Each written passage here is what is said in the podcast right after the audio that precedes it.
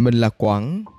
Trung thu năm đó, Bạn bè mình bận biểu hết, Nên không có kèo đi chơi nào. Mình đang lướt Messenger xem có ai online để rủ đi chơi không. Thì bất thình lình mình nhìn sang mẹ. Cái mình nảy ra ý định là sẽ rủ mẹ đi ăn hàng đêm. Dọn dẹp quán xong xuôi thì chỗ đầu tiên mà mình chở mẹ qua đó là hàng gỏi với tàu hũ đá. Nhưng mà buồn hiu luôn là hết tàu hũ đá mất rồi. Ăn xong gỏi thì mình đầu mẹ ngang hàng tàu phớ. Cái mẹ mới kêu mình tấp vào là một bát. Nhưng mà mình đứng ngoài đợi thì trời đổ mưa to.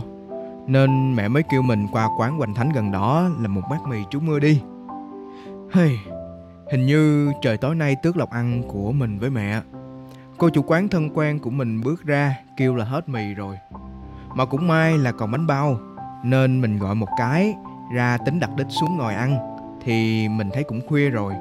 Với mọi người trong quán trông cũng mệt mỏi rồi, Nên mình mới kêu mẹ ra đứng cạnh xe ăn Để cho người ta dọn. Mình với mẹ vừa làm Mình với mẹ vừa làm xong cái bánh bao với chén tàu phớ Thì liều khiều từ xa có ông bác tầm trung niên da ngâm ngâm Ông từ từ bước lại lấy bịch mì, Chắc là gọi trước rồi.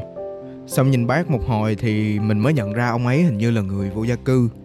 Ông ấy rút từ ba lô mà ngăn trái là mắm Ngăn phải là xì dầu. Ra. Ông ấy rút từ ba lô. Ông ấy rút từ ba lô mà ngăn trái là mắm ngăn Phải là xì dầu. Của mình ra là một chiếc ô màu hồng. Chuẩn bị bật dù ra thì tự nhiên ông ấy quay ngắt qua nhìn hai mẹ con. Ánh mắt long lanh thật sự luôn. Ông ấy hỏi là Dù nè, lấy không? Mình với mẹ kiểu Ê, dễ thương thật sự luôn. Mình và mẹ thì chắc cũng đang hơi sốc.